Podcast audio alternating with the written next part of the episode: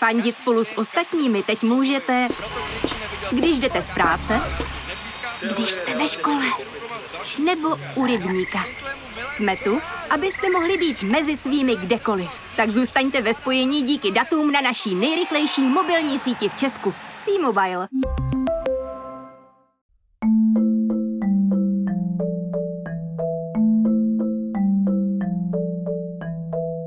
Vítejte u poslechu první epizody třídílného podcastu Odraz 89. Všechny tři díly doplňují sérii článků na webu Seznam zpráv, ve které se společně s jejich autorem Michalem Komárkem pokoušíme zreflektovat, jakou cestu jsme jako společnost ušli od takzvané sametové revoluce v roce 1989. Posunula se Česká republika k lepšímu? Pro koho to byl odrazový můstek k úspěšnému životu a koho následující dekády semleli? Na tyhle a na další otázky odpovídají nejen přímí aktéři listopadových událostí, ale i zástupci dnešní mladé generace, kterou od nich dělí 33 let. Tento projekt vznikl ve spolupráci se Seznam zpráv a online archivu Paměti národa. Mé jméno je Jan Kordovský.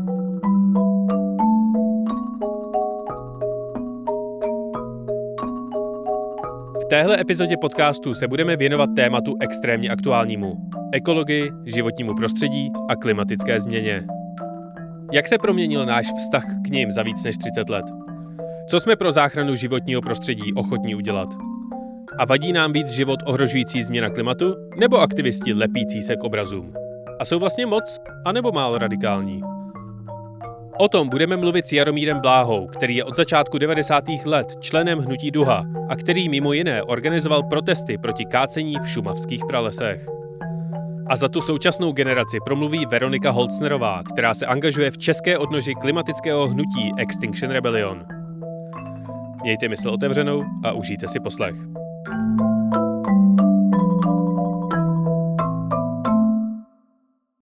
Jaromíre Veroniko, vítám vás tady v našem odraze 89. Díky, že jste si na dálku a i osobně tady u nás ve studiu udělali čas a přišli o tématu ekologie a klimatu v roce 2022 hovořit.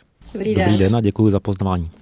Jaromíre, nejsou umírněné metody, které používá třeba právě Hnutí Duha, ve kterém jste aktivní, jen takové přesvědčování přesvědčených?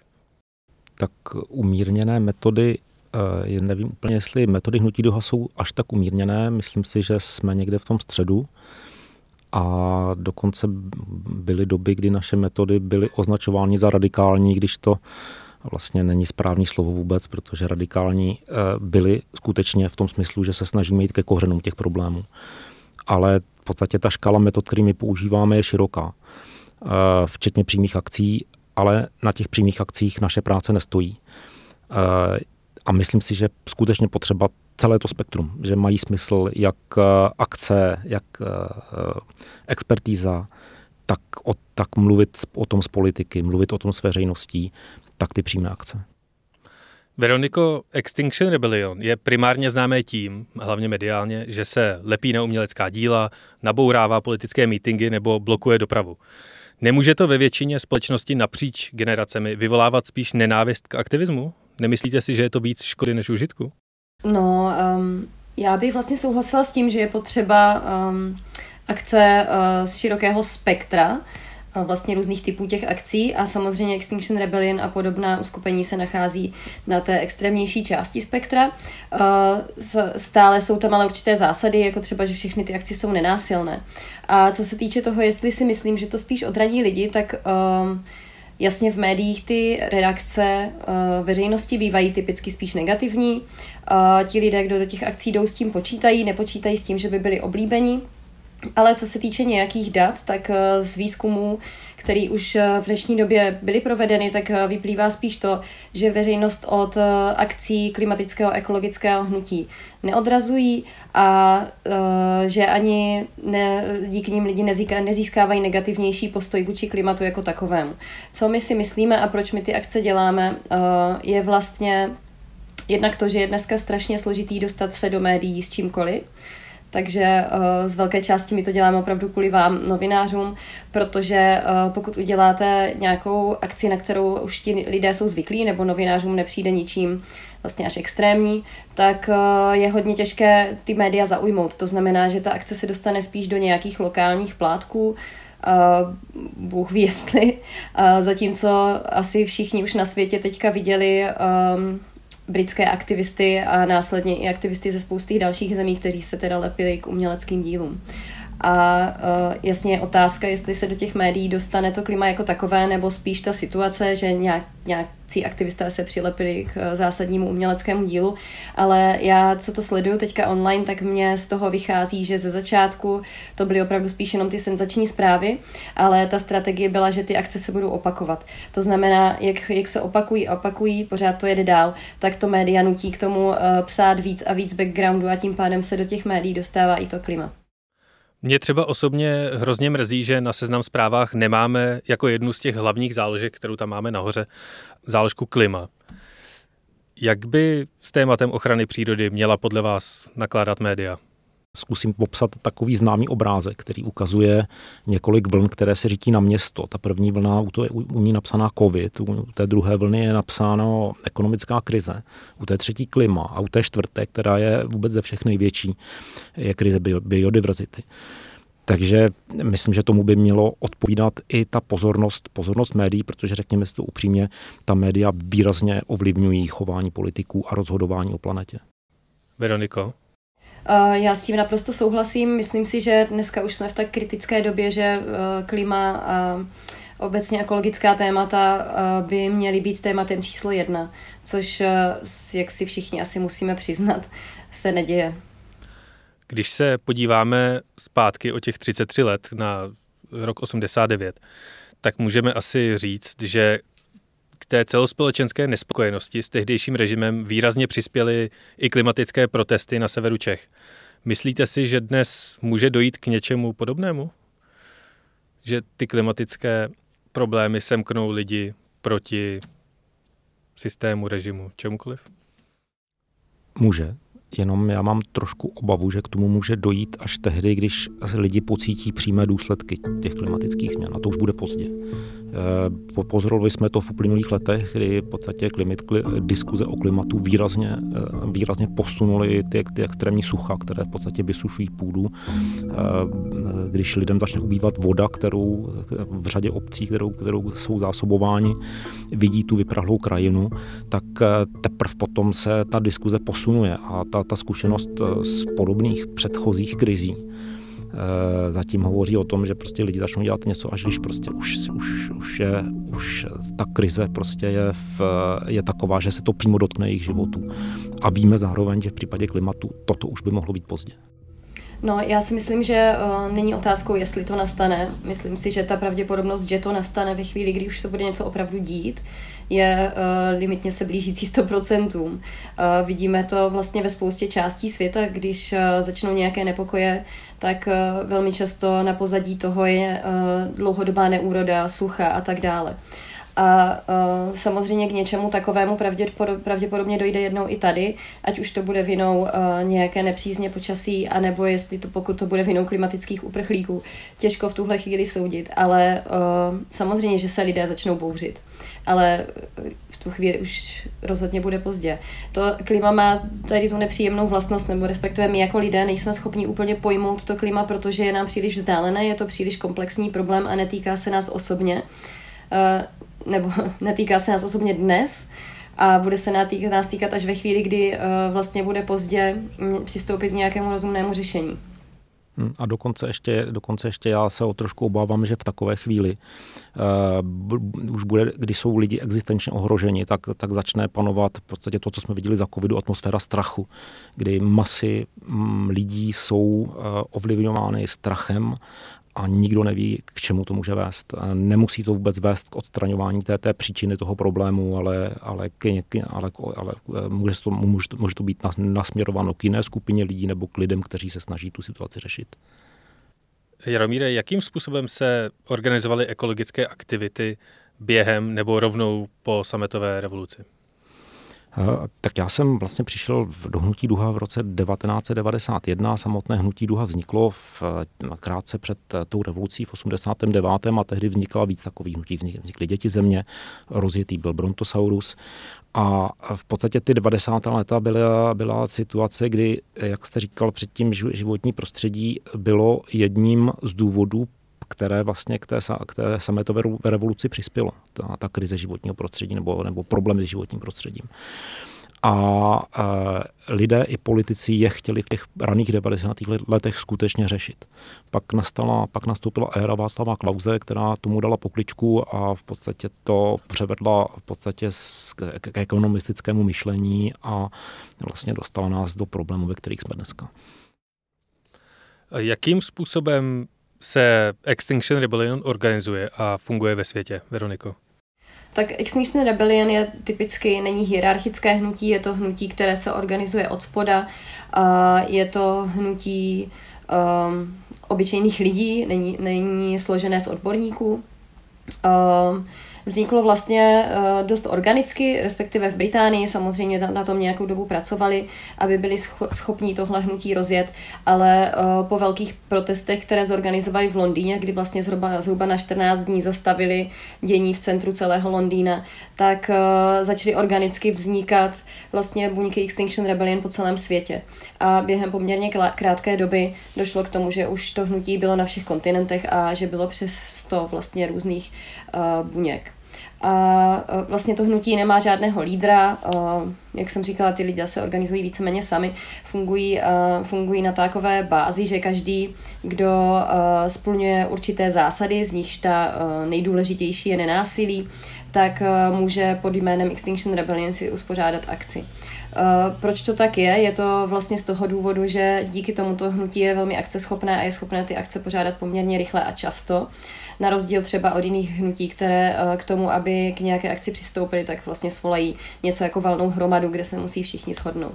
Takže je to, funguje jakoby trošinku jiným způsobem. Eh, a já, když jsem viděla Extinction Rebellion poprvé, tak mě to zaujalo hodně tím, že se jakoby ty akce strašně zam, byly, byly, byly, jako, byly jako poměrně ostrý. Uh, byly ty první akce nějaký blokády mostů v Londýně, takže zastavovali tam řidiče, ale zároveň se mi na tom hrozně líbil takový uh, jakoby lidský přístup. Uh, že tam stáli před těma autama s cedulkou, bude to trvat jenom sedm minut, mějte trpělivost, jsme tady kvůli klimatu, tady máte sušenku, tady máte letáček, vydržte to prosím s náma. A přišlo mi to hrozně hezký. Přišlo mi to prostě otevřený a zároveň neústupný a, jak říkám, lidský, protože v tom problému, ve kterém se nacházíme, jsme všichni společně. Samozřejmě někteří lidé ho eh, nevnímají jako velký problém a náš úkol je eh, tady tu informaci k ním dostat.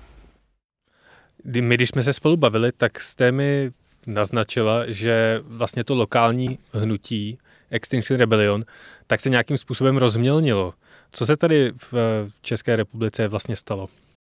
Já si myslím, že to není uh, úplně netypický. Myslím si, že to je naopak typický průběh, kdy vlastně uh, proběhla velká, prv, první velká akce, což byla blokáda magistrály v Praze, kde jsme měli uh, mezi 140 a 160 lidí, co se přímo účastnili té blokády, což bylo docela nevýdaná věc.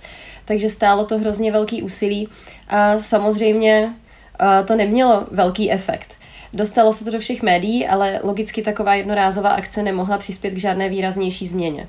No a k čemu potom dochází, a to se stává podle mě opakovaně e, v různých hnutí, nejenom ekologických, že spousta lidí na tady tomhle vyhořela, spousta lidí ztratila, ztratila ten cíl vlastně my jsme to věděli i dopředu, samozřejmě, že jednou akcí nezměníme svět, ale je, to, je to prostě náročný potom pokračovat a um, takže, co se potom děje, tak uh, na to hnutí se nabalí nějací další lidé, protože dejme tomu je trošinku populárnější, je známější, ale um, začne se trošku měnit uh, druh těch akcí, který to hnutí dělá, protože najednou do toho zasahuje mnohem širší spektrum lidí, kteří chtějí pomáhat, ale chtějí být zároveň oblíbení.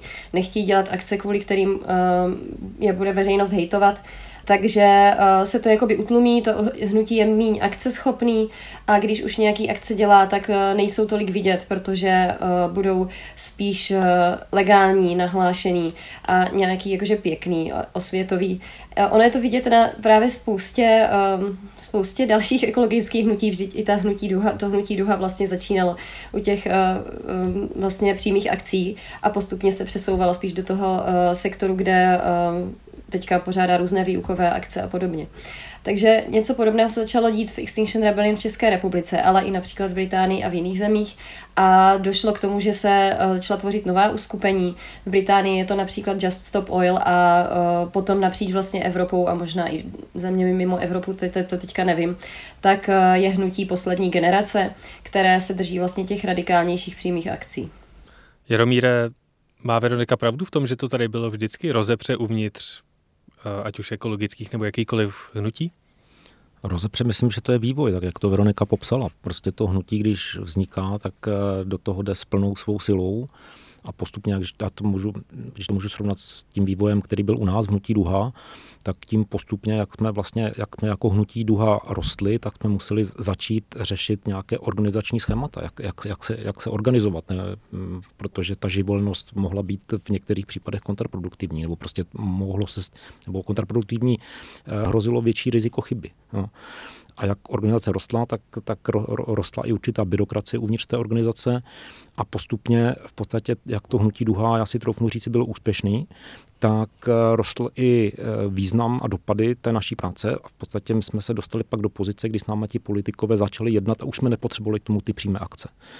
Eh, začali jsme v podstatě připravovat vlastní návrhy, ať už eh, změn zákonů, změn dotačních, dotačních politik a tak dále a stali jsme se jak, jako, jak určitým jako, jako řekněme silnějším partnerem té politické zprávě. A s tím pochopitelně roste i to, že, jak jsem říkal, pak už člověk ne, nepotřebuje k tomu na to upozorňu udělat tu přímou akci ale zároveň jsme velmi cítili, že to tady v podstatě, v podstatě chybí. Takže, takže já můžu říct, že eh, nesmírně vítám, že tady hnutí jako Fridays for Future nebo Extinction Rebellion jsou, protože do toho vnáší nový svěží vítr, který my už jsme ztráceli prostě. Takže vy si nemyslíte, že to není víc škody než užitku kvůli tomu, že spoustu lidí naopak bude dělat všechno naopak, než, eh, než eh, lidé, kteří se lepí vteřinovým lepidlem na silnice, chtějí? Ne, já si to nemyslím, ale, ale v, tom, v tom ekologickém hnutí je diverzita, takže já nemůžu mluvit za, za jiné své kolegy. Jo? A, a zároveň rozumím těm obavám, kteří někteří kolegové vznášejí v tom smyslu, že to může skutečně jako polarizovat společnost. A tady je potřeba opravdu jako, jako to vážit, protože i my jsme si vyzkoušeli, že v podstatě ty, ty, že ty přímé akce polarizují po společnost a že to může potom jako uh, i ta polarizace pak může brzdit určité změny, naopak určité změny. Ale když si to vezmu na tom příkladě, uh, který teď proběhlo médii, těch, těch politických obrazů a tak dále, což vyvolalo obrovskou jako vlnu kritiky, tak uh, svědomím toho, že ty lidi v podstatě polili ty obrazy svědomím toho, že ve, ve skutečnosti nezničí. Já si myslím, že, že, to, eh, že tu, ta reakce, kterou vyvolali, eh, té věci spíše prospěla. A naopak, jako je, to, je to obrovský apel, který ukazuje na, na zoufalost lidí, kteří jsou eh, mladší, mladší generaci a který, kteří v podstatě si mnohem více možná než my starší uvědomují určitou bezvýchodnost svých životů do budoucna a, a životů svých, svých dětí. No. A já bych fakt nechtěl, já jsem fakt rád, že eh, jestliže už měla být ta zoufalost ventilována takovýmto způsobem, ventilována, takže to bylo ventilováno takovýmto způsobem a ne třeba způsobem, jaký zvolil Jan Palach v roce 1968. Jednou z těch přímých akcí, nebo vlastně tou nejznámější přímou akcí, kterou vy jste byl součástí, tak je blokáda Šumavy, kterou jste v 90. letech eh, spolu organizoval. A spoustu našich posluchačů možná neslyšelo nikdy o tom, jaký je zatím příběh. Můžete v rychlosti popsat, o co tehdy šlo a jak právě společnost reagovala? Eh, pak, když myslíte blokádu, která byla na konci 90. let, v roce 1999, tam šlo o blokádu eh, takzvaného trojmezenského pralesa, v podstatě nejdochovalejšího horského smrkového pralesa v České republice, kde, eh, kde padlo rozhodnutí tehdejšího ministerstva a tehdejší zprávy parku v podstatě začít kácet kůrovcem napadené stromy i v těch skutečně zbytcích divoké přírody, které tam na té Šumavě jsou. A my jsme věděli, že v podstatě máli národní park splnit svůj smysl. To znamená, znamená uchovat ten vývoj přírody, proto aby jsme vůbec věděli, jak ta příroda reaguje na, na, na, na změny prostředí okolo, včetně klimatické změny. Uh, tak když nic neuděláme, tak, uh, tak oni i, i ty zbytky té vlastně původní přírody vykácí. Takže eh, tomu jsme se snažili zabránit právními způsoby, odbornými argumenty. V podstatě při, tehdy se k nám přidala věč, většina těch tehdejších přírodovědců, ale ap, ani apely tří ředitelů kompetentních ústavů Akademie věd nezvrátili to politické rozhodnutí, tak tehdy vlastně vyzvala skupina eh, vědců a odborníků k eh, občanské akci, občanské neposlušnosti a, a my jsme vyzvali lidi, aby se připojili k blokádě, kde, kde jsme přímo v podstatě seděli u těch stromů a bránili, eh, bránili kácení. Ta blokáda byla úspěšná a dnes tam vidíme naučnou stezku, která turistům ukazuje, jak vypadají proměny horského smrkového pralesa. A jak na to společnost reagovala na konci těch 90. let? Přímo v průběhu té blokády ty převažovaly reakce e, negativní. E, říkali, to jsou, to jsou ty blázni, co se vážou k těm stromům, ačkoliv teda to reálně to přivazování bylo jenom skutečně v jednom, v jednom místě pro média, jinak, jinak, jinak jsme se k těm stromům nepřivazovali, protože tak bychom jich ani mnoho nezachránili ale v průběhu té blokády potom začala, sto, začala nabývat rovinu diskuze o smyslu Národního parku. A ta nakonec převážila. Takže, takže mm, zhruba tři roky po té blokádě výrazně vzrostl počet lidí, i na to byl průzkum veřejného mínění, který podporoval to, že se kůrovcem napadené stromy nebudou v těch nejcennějších zónách kácet. A nám to vytvořilo, nám ta blokáda vlastně vytvořila uh, prostor pro následná jednání s ministerstvem životního prostředí, které, si, které už vůbec nechtělo, aby ta blokáda se opakovala. A, a vyústilo to v podstatě pozvání mise Světového svazu ochrany přírody, který v podstatě nám dal, nám dal za pravdu pravdu a vedlo to tehdy ke změnám eh, managementu.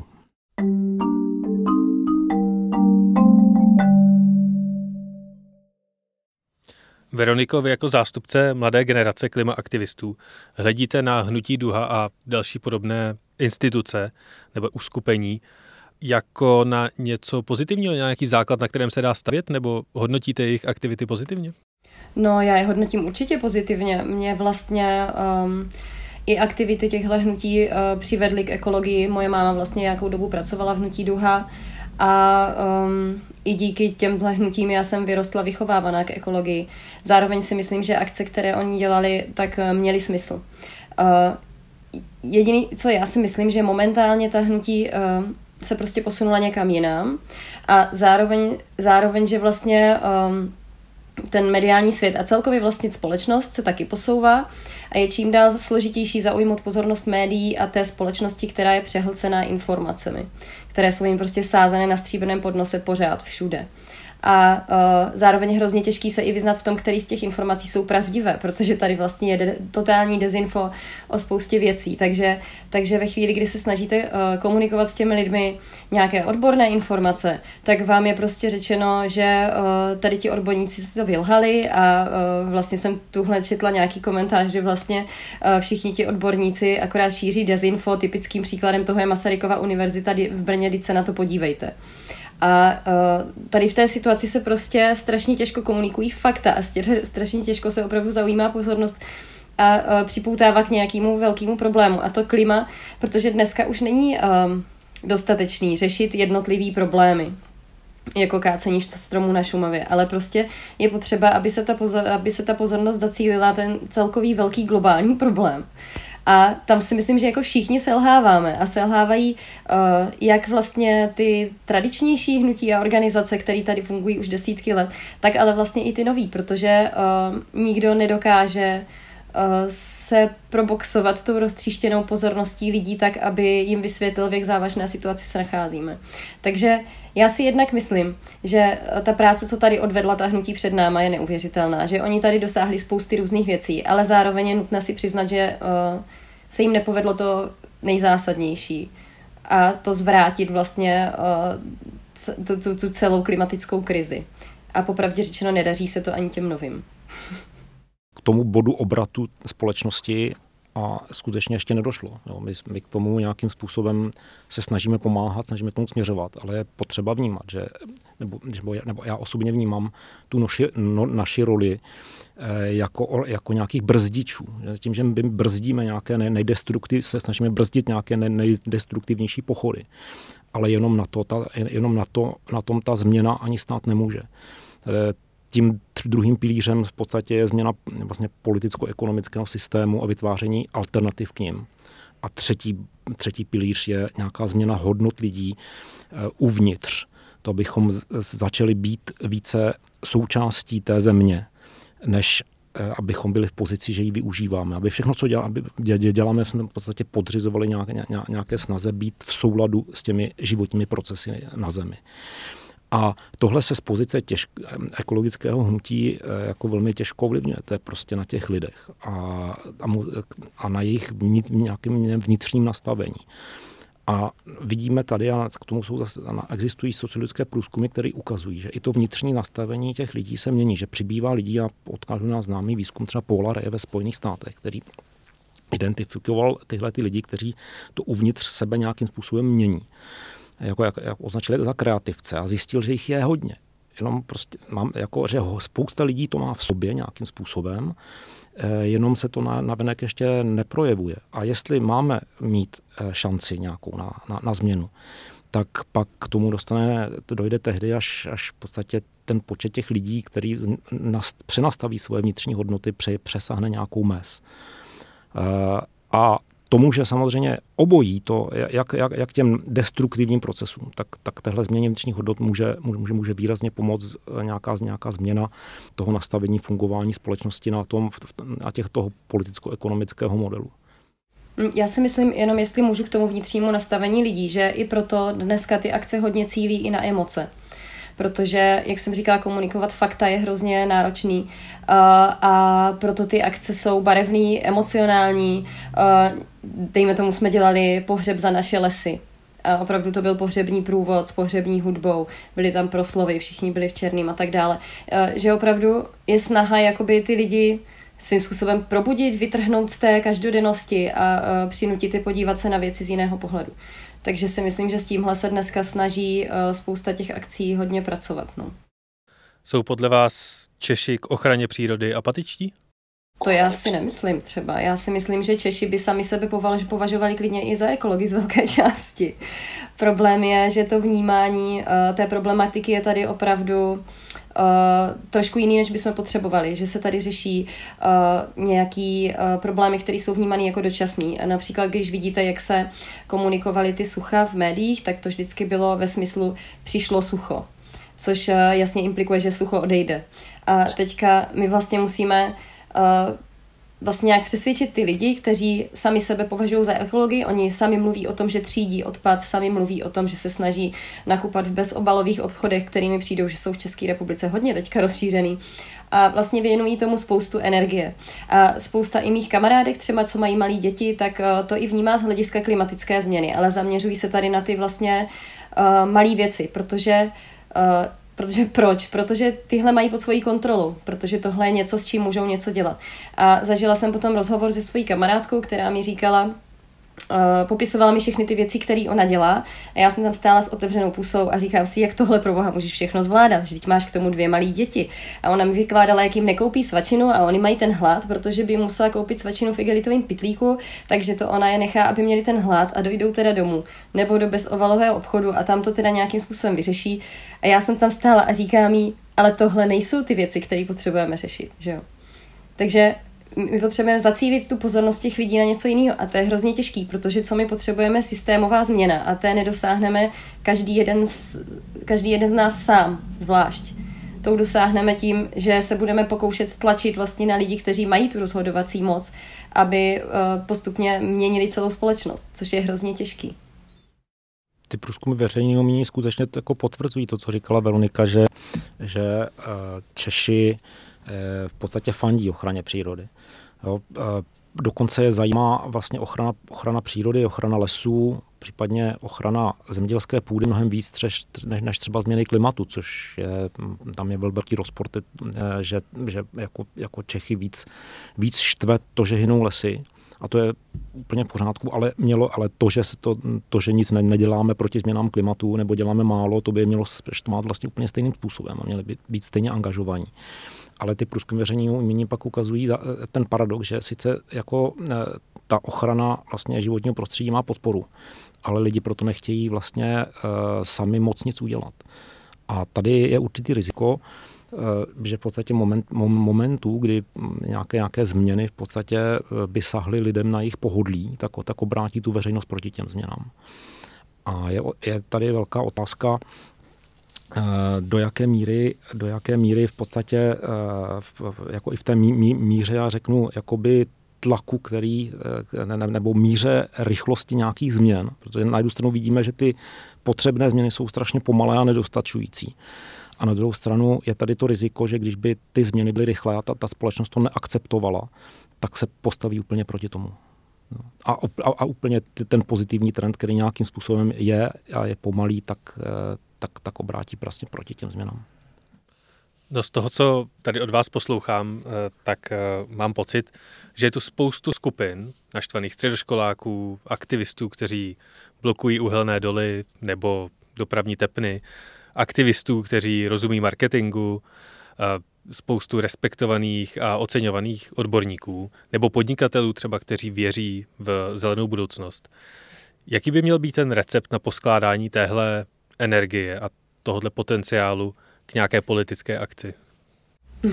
Tak ten já nemám. já si nejsem jistý, jestli by nějaká snaha to jako úplně centrálně řídit by byla eh, jako správná. Ona ta svým způsobem vlastně jako diver, diverzita dává stabilitu a sílu tomu hnutí.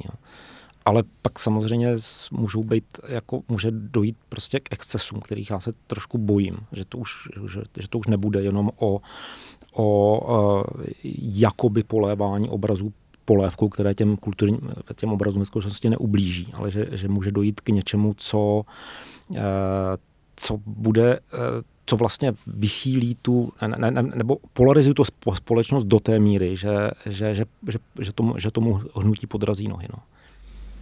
No, tady já vlastně souhlasím. Mně přijde, že ty akce, co se dějou teďka a co jsou vnímané velmi kriticky, tak jsou pořád ještě na spektru nějakého normálu a uh, jenom prostě lidi nějakým způsobem štvou, protože jim narušují jejich pohodlí, narušují jim představy o tom, jak bychom měli vlastně fungovat. Ale jako myslím si, že když eh, bude dál probíhat ta neřešená klimatická krize, tak nutně musí dojít k tomu, že v mých představách jsou to asi hlavně mladí lidé, začnou uh, prostě dělat věci, které už kdy ublíží sami sobě, nebo komukoli dalšímu, kdy prostě to už budou zoufalý činy. A uh, vlastně pokaždé, když uh, my se domlouváme na nějaké akci, tak mě vlastně ty naše akce nejsou vůbec příjemné a zvažuji, jestli se jich jako účastnit nebo ne, člověk pořád to nějak kriticky hodnotí a zasazuje si to do nějakého kontextu um, a přemýšlí, co dál. A vlastně, vlastně tady tohle mně přijde jako hrozně důležitý aspekt, že to, to o co se my teďka snažíme, je vlastně, um, to jsou takový ty jakoby poslední pokusy, kdy my to děláme ještě v rámci toho normálu. My děláme nenásilné akce, kdy se opravdu snažíme jenom upozorňovat lidi, kdy se snažíme upozorňovat politiky, kdy se snažíme to protlačit, to téma do médií, ale jako určitě, určitě začne docházet k nějakým zoufalým činům a já bych tomu strašně ráda předešla. Ale myslím si, že v té společnosti, v jaké teď žijeme, v tom setupu, jaký máme, kdy prostě říká se doba postfaktická, že, že lidi prostě opravdu jsou zahlcení a nevnímají, tak k tomu docházet začne. Já si nemyslím, že bychom tomu uměli předejít, ale hrozně moc bych chtěla. Pak je ještě riziko v, jako v ideologizaci toho problému. V tom, že se v podstatě klimat, to klimatické hnutí v podstatě vychýlí některé jak, jako lidi k tomu, že se na to začnou dívat ideologicky. Že se, jo, a já považuji za důležitý, aby v podstatě ty změny nakonec, které potřebujeme, aby došlo, aby aby došlo na základě v podstatě svobodného rozhodnutí většiny, vě, většiny z nás. Jo, aby eh, se to nezměnilo v to, že tady někdo začne dělat zelenou revoluci a začne eh, v podstatě tu míru regulace, která je potřebná, přešivihne způsobem, eh, já uvedu příklad, já jsem se teď setkal prostě v, v názorem prostě v Bruselu třeba někdo nadhodil zcela vážně, že se v podstatě kvůli klimatu přestane, dá zákaz spalování dřeva. No. To by určitě klimatu prospělo, ale zároveň je to, je, je to postavený úplně ad absurdum, protože eh, na venkově v lokálních topeništích prostě je to spalování dřeva úplně v pořádku a naopak nám pomáhá šetřit klima tím, že se jiné, palivo eh, nedováží. Takže co je potřeba, je, je, je v podstatě omezit nebo, nebo dát zákaz spalování eh, dřeva v, v nějakých eh, centrálních teplárnách, elektrárnách, eh, kudy se zase rozvádí někam dál, ale tak bych mohl pokračovat. No.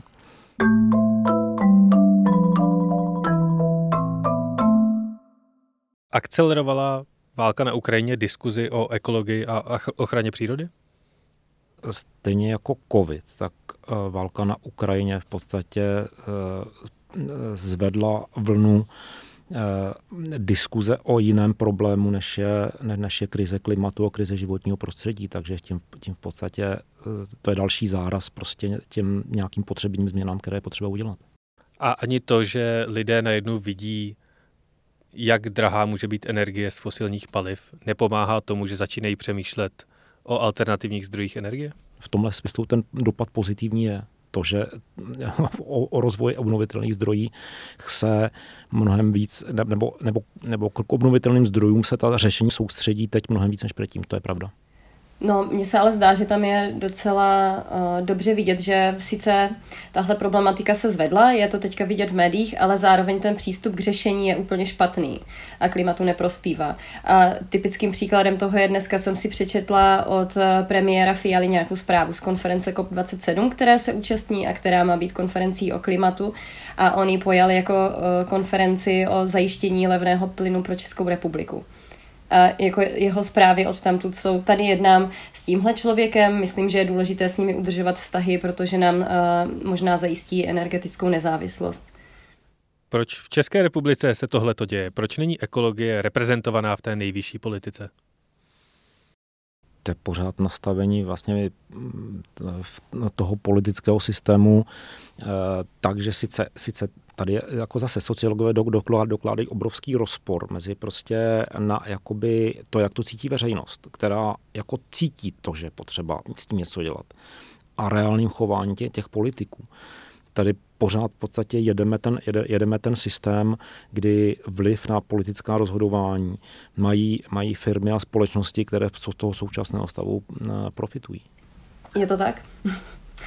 Já jsem přesvědčená vlastně, pardon, že ten, um, my tady sice máme demokracii, ale máme tady vlastně zastupitelskou demokracii a uh, ukazuje se nám ta naše forma zastupitelské demokracie v tuhle chvíli jako te, trošku nefunkční, že opravdu nereprezentuje zájmy těch lidí. My vlastně jednou za čtyři roky někoho zvolíme, ale vlastně je takovým veřejným tajemstvím, všichni to víme, že ti politici jsou ovlivňováni nějakými lobbysty, že mají na ně vliv velké uh, firmy, a ne až tak vlastně to, co si přejí lidé. Proto Extinction Rebellion, ale i spousta dalších iniciativ se snaží přijít s tím, že bychom měli uh, k té demokracii přidat i další prvky, a to prvky deliberativní demokracie, a ty jsou reprezentované v občanském zhromáždění. Občanský zhromáždění máte, máte i v České republice, když řeknete, tak se všichni osypávají, protože jim to evokuje komunismus, ale není to tak, je to prostě... Mm, Zase jiný uh, způsob rozhodování, demokratického rozhodování, kdy vlastně rozhodují lidé, kteří jsou nějakým způsobem vybráni tak, aby co nejlépe reprezentovali tu uh, širokou společnost a oni vlastně nerozhodují tak, jak se rozhoduje třeba v referendu, že jim položíte otázku a oni řeknou ano nebo ne, ale oni se musí dohodnout a dohodnout až po té, co jsou jim dány informace. To znamená, předně předstoupí spousta různých odborníků a vlastně o té problematice s nimi mluví. A až poté, co třeba spoustu týdnů prostě se takhle vzdělávají, tak eh, až potom rozhodují. A v tomhle třeba já i spousta dalších lidí vidíme eh, docela zajímavý řešení toho našeho problému, že vlastně ta politika nereprezentuje zájmy lidí a neposouvá nás, eh, kam bychom potřebovali, ať už v klimatu nebo i co se týče nějakých dalších problematik. Vidíte nějakou naději v tom, že se ze zelené politiky může stát dobrý biznis? No já si myslím, že um, já jsem se to snažila tady, když jsme komunikovali v Brně s radnicí, mm, tak eh, tady byl náměstek primátorky pan Petr Hladík a eh, ten vlastně měl na starosti životní prostředí a tam bylo zjevný, že by se s ním něco řešit dalo. On tady v Brně i rozjížděl zajímavý projekty a uh, strašně jsem furt chtěla k němu přenést takový ten pocit, jako když budete ten první, kdo si tady to, toho tématu chytne a prostě ho vytáhne a půjdete s ním třeba do té uh, celostátní politiky a opravdu ho uchopít, uchopíte pořádně, tak uh, vlastně ve finále uh, na tom ta vaše kariéra může vyrůst. A myslím si, že na to může vyrůst jak kariéra politická, tak ale i je spousta, spousta biznisů, že tam je velký potenciál. My potřebujeme vlastně restrukturalizovat celou společnost, budeme potřebovat spoustu, spoustu firm, které uh, budou pracovat na bázi úplně jiných technologií, takže já si myslím, že se na tom dá určitě vydělat, když je člověk šikovný. Máte k tomu co dodat, Jaromíre? Asi ne, myslím, že to bylo řečeno velmi výstižně a skvěle. Vy se ve všem shodnete? Pardon. Je ve světě nějaký politik nebo nějaká země, ke které se dá vzhlížet, která má tu politickou reprezentaci, která smýšlí ekologicky a to napříč politickým spektrem a případně i generacemi? No, teď přemýšlím, úplně mě asi nenapadá. Uh, úplně mě asi ne, ten příklad, na který se ptáte, nenapadá, ale uh, úplně automaticky mi na, na, naskočila in, inspirace v něčem jiném, v, ne, ne v tom politickém systému, ale v určitou inspiraci si myslím, že můžeme čerpat v původních národech, které v nějakých troskách ještě přežívají, které není potřeba idealizovat, jsou přírodní národy, národy které taky zničily úplně svoje prostředí. Jo. Ale zároveň uh, zachovali, uh, nebo část z nich zachovala určité duchovní tradice ze kterých pak vyplývají ty hodnoty, které, eh, které ta, ta skupina lidí eh, ctí.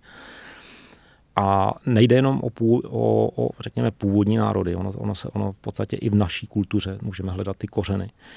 Eh, já jsem teď četl takovou zajímavou, velmi zajímavou, pěknou knihu od amerického astrologa, astrofyzika Stefana Martina, rozhovory, kosmické rozhovory se to jmenuje, kde v podstatě on dělá rozhovory s vědci Eh, z astrologie, astrofyziky, matematiky, kteří v podstatě eh, mě, ukazují na určitou změnu paradigmatu v chápání vesmíru jako takového. Který jako, jako, a podobně já vidím tu změnu paradigmatu, kterou přináší věda třeba biologii, jo, ve fyzice a tak dále. A, a, a oni se v podstatě dobírají na názoru, že vesmír v podstatě se chová jako živý organismus a pro, probíhá v něm nějaká evoluce celého toho systému. Jo. A druhou částí té knihy jsou rozhovory v podstatě s mysliteli nebo s duchovními e, vůdci různých, různých tradic, od buddhismu přes Indian Jižní Ameriky, přes, přes e, v podstatě křesťanské mluvčí, kteří vlastně nakonec mlu, jako, jako popisují úplně to samé. Eh, jen se k tomu nedobrali tou vědou. Jo, a a to jsou, to jsou si myslím jako věci, ve kterých, se, ve kterých můžeme hledat inspiraci pro to naše nějaké vnitřní nastavení. E, otázka je, jak může přijít e, samozřejmě změna nějaké, nějaké, nějakého, nějaké té politické, toho politického systému. Tam e, žádný model nebo vzor já zatím příliš nevidím. Jo. V, Veronika tady popsala ta, ta schromáždění a, a myslím si, že to je určitě nějaká cesta, ale není to, ne, není to, není to jasně daný model. My jsme, já to vidím jako cestu, my jsme na nějaké cestě, máme nějaký směr, ale nevidíme za zatáčku. Jo. Čili my teď děláme rozhodnutí, které jsou, jako, které jako se můžeme snažit nasměrovat tím, tím způsobem, o kterém mluvila Veronika. Ale až se dostaneme za tu zatáčku, tak, tak je potřeba to znovu zhodnotit a uvidíme, kam se vydat dál. No já souhlasím, mě vlastně taky nenapadá žádný um, konkrétní stát nebo vlastně země, kde bychom se měli nějak výrazně inspirovat, co se týče celkového uspořádání. Ale samozřejmě je potřeba si přiznat, že Česká republika ve všech těch um, klimatických opatřeních je jako pozadu vůči spoustě zemí a to zemí, kterým, které mají vlastně dost podobné zřízení jako my. Takže to je jako jediný, že když se tady podíváme prostě za hranice do Německa, tak jsou mnohem dál, co se týče obnovitelných zdrojů, stejně tak třeba v Británii, ale ale řeší tam vlastně dost podobný problémy jako my, no. Akorát jsou o kousek dál na té cestě, no. Co jsou ty největší úspěchy v boji za ochranu přírody v České republice za těch posledních 33 let? Z té práce vlastně, kterou vidím na které jsme se i my podíleli, tak, tak, je, tak je, to, je to určitě, v podstatě, určitě v, v, úspěch v tom vlastním národním parku Šumava který nyní chrání už víc než 30% území ponechaného přírodě a ze kterého se všichni učíme. No. I jak adaptovat okolní krajinu na klimatické změny. Prostě vzniknul tady nějaký model, který přinesl poznatky, které teď využíváme pro adaptaci i té hospodářské krajiny, abychom věděli, jak, jak vůbec s lesy hospodařit tam, kde máme lesy hospodářské a kde jsou zdrojem dřeva, které skutečně potřebujeme. V, tom, v, tom, v té ochraně klimatu my jsme vlastně dosáhli nějakého rozhodnutí vlády vlastně odstoupit od uhlí do, do, do roku 2030, které teď bylo ale tou válkou na Ukrajině zase posunuté, ale toto je rozhodnutí, které bylo před ještě dvěma lety naprosto nepředstavitelné pro nás. Ale zároveň pořád vidíme, že, eh, že tento tempo eh, snižování emisí je pořád eh, zoufale nedostatečné a pořád ten, ten průmysl zemědělství, lesní hospodaření jede v těch starých kolejích, které v podstatě tu krajinu a v tu klimatickou, a v podstatě tu klimatickou změnu v podstatě spíše stále podporují. No, mně se hrozně špatně vlastně, když o tom přemýšlím, mluví o nějakých velkých úspěších, protože já mám vlastně furt v hlavě ten obrázek, který jste tady zmiňoval na začátku, jak se valí ty vlny. A, a tam vidím tu obrovskou vlnu, kterou mi vlastně, nebo většino, většinově i ta společnost příliš nevnímá a, a vlastně se jakoby zasekáváme na těch marginálních nebo v kontextu celého dění marginálních problémech. Samozřejmě sami o sobě nemusí vůbec být marginální. Ale jakoby úspěch vidím v tom, že ta společnost opravdu to klima, nebo vnímá sama sebe jako, eh, že by ráda podporovala, podporovala ekologii a nějaké řešení klimatu. Ale eh, samozřejmě ale to už tady taky padlo, tam eh, je ten problém, že ti lidi by rádi řešili klima, dokud se to netýká jich, no, takže tam na to budeme narážet asi do nekonečna. Hmm. Já, já jsem při popisu toho obrázku na začátku toč neřekl jednu důležitou věc, že prostě na tom obrázku je vidět, že ty vlny, zejména pak už ta klimatická a ta krize biodiverzity, to město prostě smetou. No jasně. Ještě jeden obrázek s malou zubatou rybou, větší zubatou rybou a pak taková obrovská. A všechny, oni se pak sežerou vlastně celý navzájem. No a co říká teda argument, že změna společenského chování v České republice globálně vůbec nic nezmění, když ty největší emiteři jsou Čína, Spojené státy a další obří industriální země. A to je jako podle mě oblíbený český argument, že Češi se tak rádi vidí, jako že uh, my jsme tady ti Češi, to je vlastně úplně jedno, můžeme si dělat, co chceme, na tom nezáleží. Ale vlastně Česká republika je historicky jeden z největších uh, emitentů uh, emisí CO2 protože my jsme byli velmi rozvinutý průmyslový stát, takže je potřeba asi brát v potaz uh, i naši zodpovědnost historickou a trošku se nad tím zamyslet, uh, jak jsme na tom v kontextu celého světa, protože třeba státy globálního jihu uh, vypustili v porovnání s námi téměř nic, ale vlastně ta klimatická změna se jich dotýká už teď o dost víc než nás. Ti lidé tam jako um, doslova umírají už kvůli na následky klimatické změny. A my si tady sedíme a říkáme si, vždyť jsme úplně jedno, proč bychom se snažili, Čína vypouští mnohem víc. No a zároveň, co se týče emisí na hlavu rozpočítaných, tak u nás vypouštíme vlastně uh, na osobu víc než Čína. A není pravda, že by Čína nepřišla s žádnými řešeními. Čína nějaký klimatický plán má. Takže Myslím si, že uh, není dobrý se na to dívat tímhle způsobem. Nebo i to, co řekl teďka Fiala na COP27, prostě, když tam přišel a řekl, je důležité, aby klima neřešila jenom Evropa. O to já se tady zasadím, aby to nedopadlo tak, že Evropa něco řeší a zbytek zemí po světě uh, na to kašle. Tak uh, to jako vnímám jako velký problém. No, prostě s tím, s tímhletím přístupem, jako, jako, jako když, když někdo jiný nedělá dost, tak já to dělat taky nebudu, jsme prostě v háji. Jo. To, to, jestliže jako mluvíme o tom, že je potřeba nějak přenastavit i, i, i, i ty naše hodnoty, ty naše chování, tak, tak to, tohle je přesně ten způsob, který ukazuje, že jsme ještě, že prostě ještě jako jsme zatvrdlí někde, protože e, já sám to vnímám tak, že sice jako ano, já nevím, jestli to, co dělám, prostě e, jako bude povede k nějakému úspěchu, ale já to budu dělat proto, protože e, v tuhle chvíli nevidím jinou možnost, protože já, já pro tu věc si udělat to, co já můžu.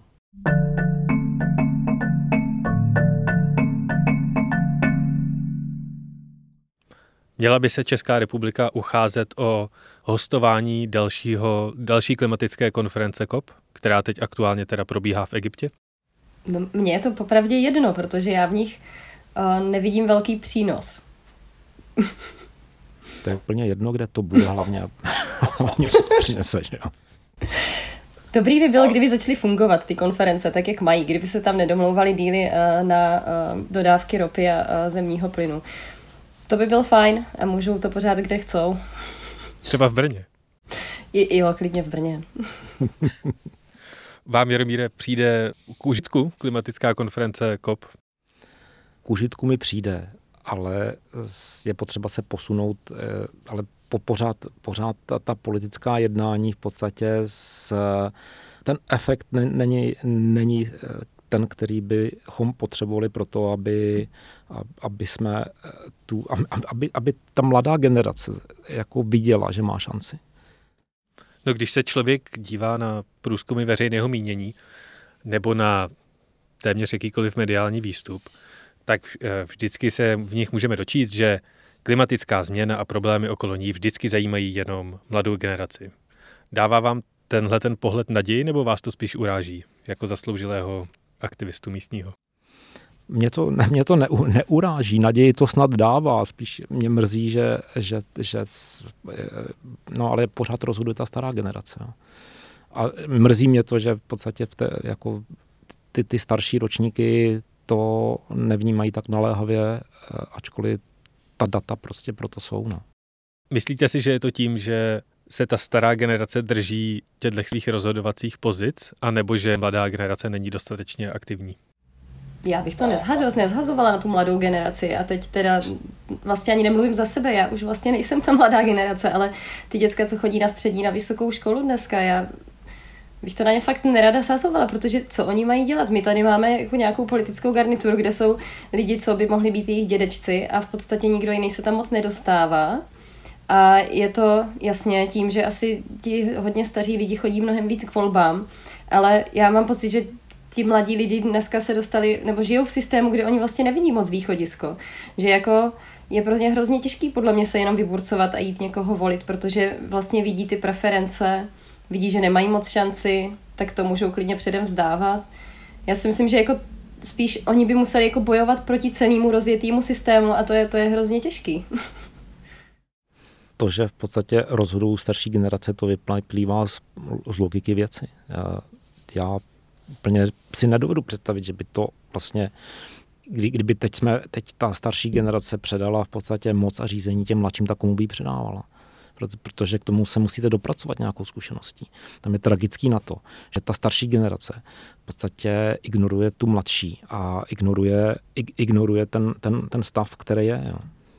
Máte třeba v Hnutí Duha mládežnickou organizaci, abych to řekl takovým archaickým názvem? Nemáme, my nemá, nemáme, my jsme uh, spektrum lidí od těch nejmladších až uh, pod ty starší. Uh, tak nějak průběžný. No. A, a jako převažují lidi mladší. No a co bude pro Českou republiku ta největší klimatická výzva v následujících 30 letech? Veroniko. Jo, tak to jste mě zaskočil, no.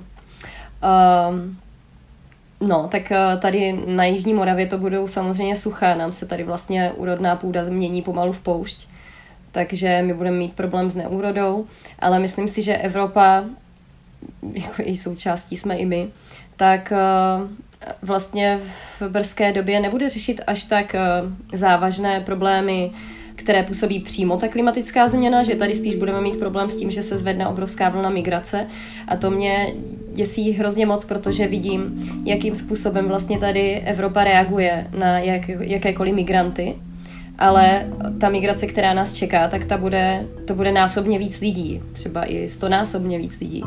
A já vlastně si vůbec nechci představit, co to tady udělá um, celkově s um, naší politickou kulturou a vlastně i s celkovým politickým zřízením. Vlastně my tady, je, jako, když sem přijdou nějací migranti, tak my je zavíráme do nějakých táborů prostě v Řecku a tam to necháváme vyhnít a snažíme se tvářit, že to neexistuje, ale co budeme dělat, až jich přijde stokrát tolik. Vždyť tady se to změní vlastně ta naše demokracie, na kterou si tady vlastně hrajeme, tak to, to úplně zmizí podle mě. Takže já si myslím, že ty problémy naše vlastně, nebo ty, ty problémy jako že se suchem, hladomory, a nebo že, někdo, že spousta lidí bude žít v oblastech, kde už vlastně žít nemohou, protože by tam prostě zemřeli, tak to tady ještě nějakou dobu mít nebudeme, ale budeme prostě řešit tyhle věci, budeme řešit společenské problémy, budeme řešit politické problémy. No, no, k tomu sociální, vnitřní sociální nepokoje, které můžou, můžou ty změny přinést. A já budu přízemnější, já vidím skutečně potřebu uh, i, uh, myslím, že o té potřebnosti zastavit v podstatě, uh, zpomalit ten nárůst skleníkových plynů, tím, že přestaneme topit fosilními palivy, to je ten, ten naprosto zásadní věc a k tomu, to, k tomu o, o tom jsme tady diskutovali celou dobu, ale zároveň je potřeba udělat kroky skutečně k adaptaci krajiny a adaptaci našich životů na změny klimatu. A tady bude, a, a my jako Česká republika pro nás tady bude hodně jako velmi podstatná otázka dostupnosti vody. Uh, takže s potřeba vyřešit prostě problém eh, s, nebo, nebo eh, těch, těch, těch, těch, těch věcí, které tam potřeba udělat, jsou, jsou, jsou, jsou, jsou, jsou mraky v, k tomu, abychom dokázali, aby ta krajina dokázala lépe hospodařit s vodou, zadržovat vodu, posilovat v podstatě ten, ty, ty, ty podzemní zdroje. Eh, a tady narážíme na x překážek, které v podstatě nejsme ani byrokratic, to, jako byrokraticky, z byrokratických důvodů schopni řešit, jak, jako to, že, že, že, že vytrháme trubky, které tu krajinu ovlivňují. No. Že začne, že změníme způsob zemědělského hospodaření tak, aby ta půda, která v podstatě dokáže zadržet nejvíc vody, měla tu strukturu, která ji skutečně eh, dokáže zadržet. Místo tady místo toho tady prostě posloucháme eh, kampaň agrobiznisu o tom, že nebudeme mít co jíst, což je úplně, což je úplná pitomost, ten, ten agrobiznis, který v podstatě likviduje eh, tu svým hospodařením orientovaných na krátkodobý zisk, na, na, na, likviduje tu, to, co nám může ty potrany produkovat. Nám tady říká, že nám tady vyhrožuje, že nebude co jíst. Jo. A, a politici, po politici to řeší eh, v celé Evropě, to není jenom Česká republika, to je, když se podívejte na to, jak vypadá společná zemědělská politika, která nastavuje dotace do, do zemědělství v celé Evropě. Eh, Evropská komise snažila nějakým způsobem pře, jako přenastavit ty pravidla, která by vedla víc k tomu šetrnějšímu hospodaření. A pak nastoupila lobby eh, agrobiznisu na, na ne, nejde jenom o Agrofert český, ale napříč celou Evropou a oni dokázali to rozhodnutí posunout významně uh, Eh, významně jinam. Ne, že by to nebylo lepší než v předchozích letech, ale, ale udělali jsme malý kruček do, dopředu a, a my, my potřebujeme veliký krok. Je to hrozně fascinující a důležité téma, ale je to hrozně depresivní. Já se mu hrozně rád věnuju ve svém podcastu, ale je to hrozně depresivní, když to opravdu každý týden člověk systematicky sleduje. No, je to tak, no jako vlastně je to hrozně depresivní, když eh, si pak třeba, když pak třeba máte děti. Já nevím, jestli máte děti, ale mě teďka zrovna dvě přišly a možná tady začnou pištět.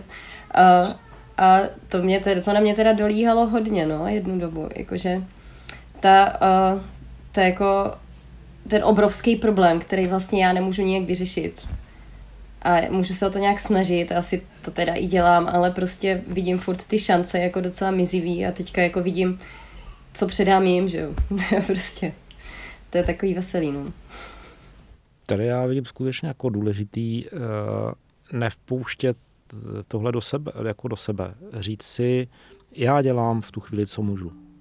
Ne, nezměním svět celý. Já můžu změnit něco a to budu dělat. A může to dopadnout dobře a může to dopadnout špatně. Jaromíre, Veroniko, já vám moc děkuji za rozhovor a za ten čas, který jste tomu věnovali. Děkuji za pozvání. Taky děkuji vám oběma.